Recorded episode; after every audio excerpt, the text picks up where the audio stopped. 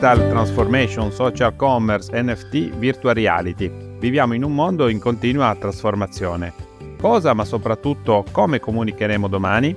Sono Roberto Botto, CEO di Libera Brand Building Group e questo è Radiocom Café, la comunicazione di domani vista con gli occhi di oggi. È il podcast che tra analisi, spunti e preziose testimonianze affronta i topic del momento del mondo della comunicazione insieme a importanti attori del cambiamento.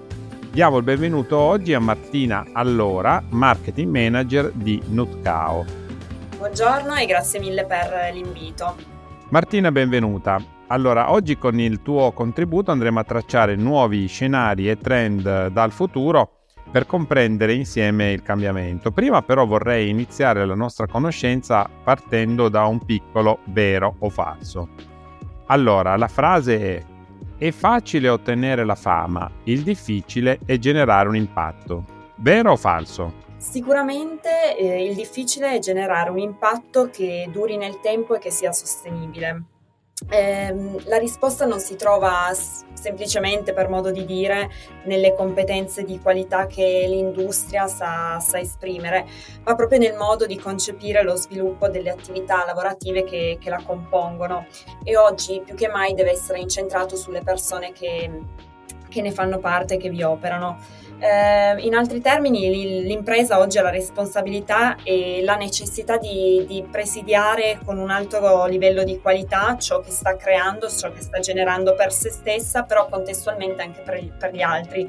Eh, come abbiamo a dire noi in Nutcow, dobbiamo creare un impatto positivo per le persone che lo riversano poi nella comunità locale e che poi si riversa in tutto l'ambiente.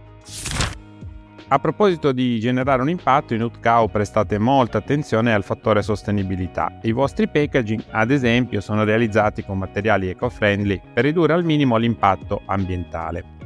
Quanto è importante quindi oggi vendere un prodotto, ma non solo un prodotto, ma anche una filosofia di vita sostenibile green?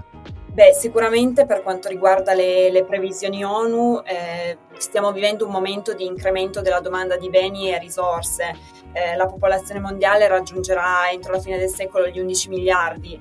Già oggi, se pensiamo per esempio al mondo delle bottiglie di plastica, eh, vengono vendute ogni minuto quasi un milione di bottiglie di plastica, eh, ogni anno sono consumati quasi 4 miliardi di tonnellate di cibo. Quindi è necessario essere concretamente più attenti all'ambiente.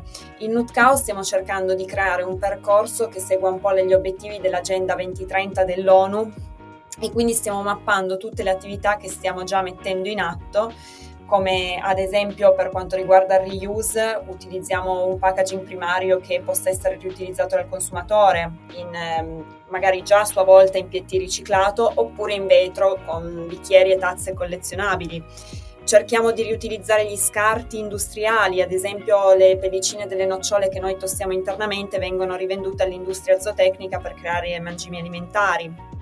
Per quanto riguarda il reduce, stiamo cercando di eh, adottare packaging che siano sempre più riutilizzabili, packaging che siano eh, mono, monomateriale quindi più facili da, da riciclare All'interno dei nostri stabilimenti abbiamo adottato il trigeneratore, un, abbiamo implementato un sistema fotovoltaico e poi negli uffici abbiamo implementato de- un sistema di illuminazione con sensori di presenza, il controllo caldo-freddo della temperatura per evitare sprechi e siamo molto attenti anche a tutto il mondo dei fornitori, quindi abbiamo un controllo molto serrato sulla supply chain, chiediamo ai nostri fornitori certificazioni di sostenibilità, come ad esempio le carte FSC per i vassoi e poi tutti i giorni cerchiamo di fare il nostro meglio con il riciclo e quindi eh, adottiamo la raccolta differenziata in tutti i nostri stabilimenti.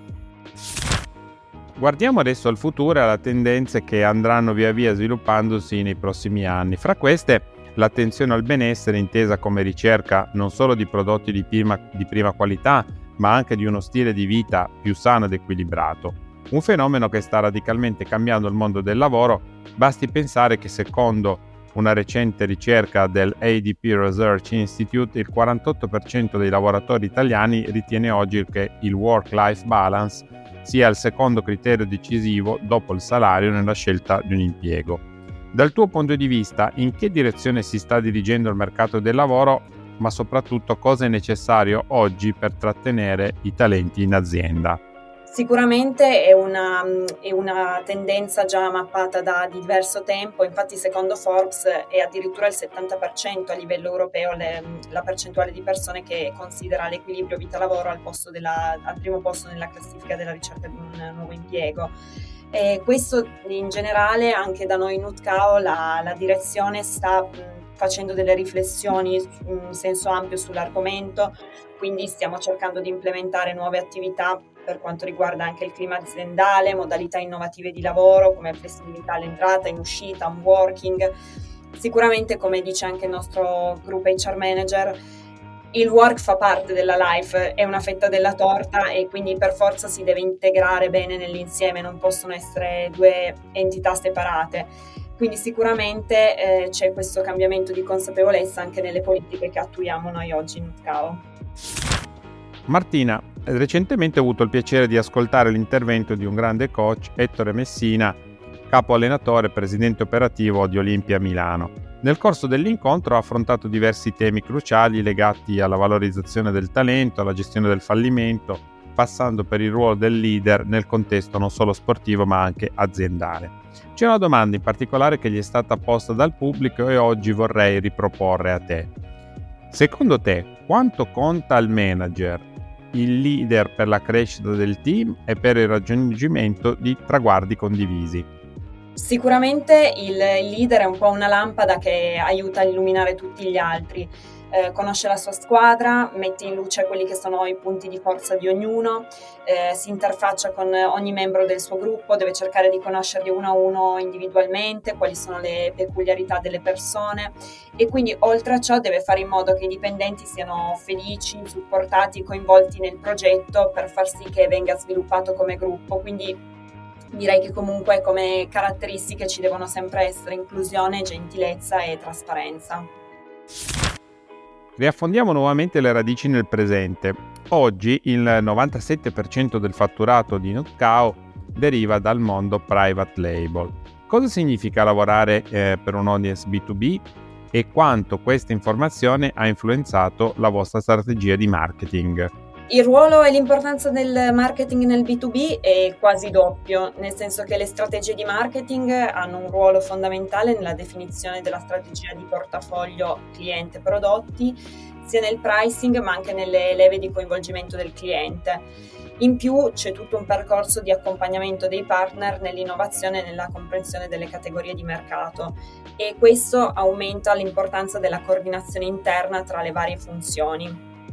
Chiaramente il tutto deve essere visibile poi sul sito web, deve essere comunicato anche attraverso video aziendali e noi per esempio utilizziamo molto LinkedIn con contenuti mirati di qualità per spiegare appunto le nostre potenzialità e l'immagine della nostra azienda e così anche in modo da attrarre nuovi prospect.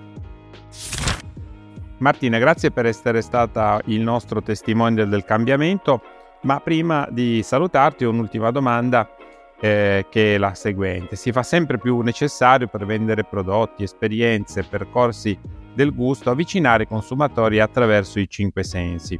Un approccio ben visibile sul vostro sito dove è possibile virtualmente accedere al vostro Food Lab, ma anche in virtual reality dove grazie ai ricercatori dell'Università Nazionale di Singapore, Tokyo e Losanna sarà presto possibile assaggiare, toccare, annusare, approcciarsi al mondo culinario in modo innovativo semplicemente indossando un visore VR. Come ti immagini il futuro del settore food? Quali trovi siano oggi le notizie del settore che più ti ispirano?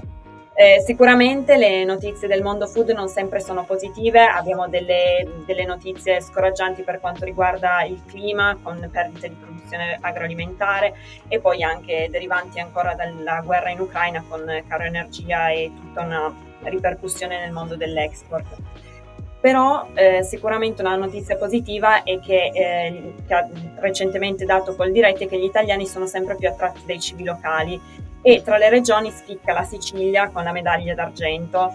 Noi siamo molto contenti perché da due anni a questa parte abbiamo nel gruppo Nutcao una realtà come Antichi Sapori dell'Etna e questo ci incoraggia a proporre sempre di più cibo proposte ai nostri clienti su locali ehm, con ingredienti naturali. Abbiamo il controllo totale della filiera anche grazie ad Afrotropic, il nostro stabilimento in Ghana per quanto riguarda la lavorazione delle fave di cacao e quindi il futuro secondo noi sarà brillante per chi saprà intercettare questi bisogni di cibi locali in un contesto di popolazione mondiale sempre più crescente.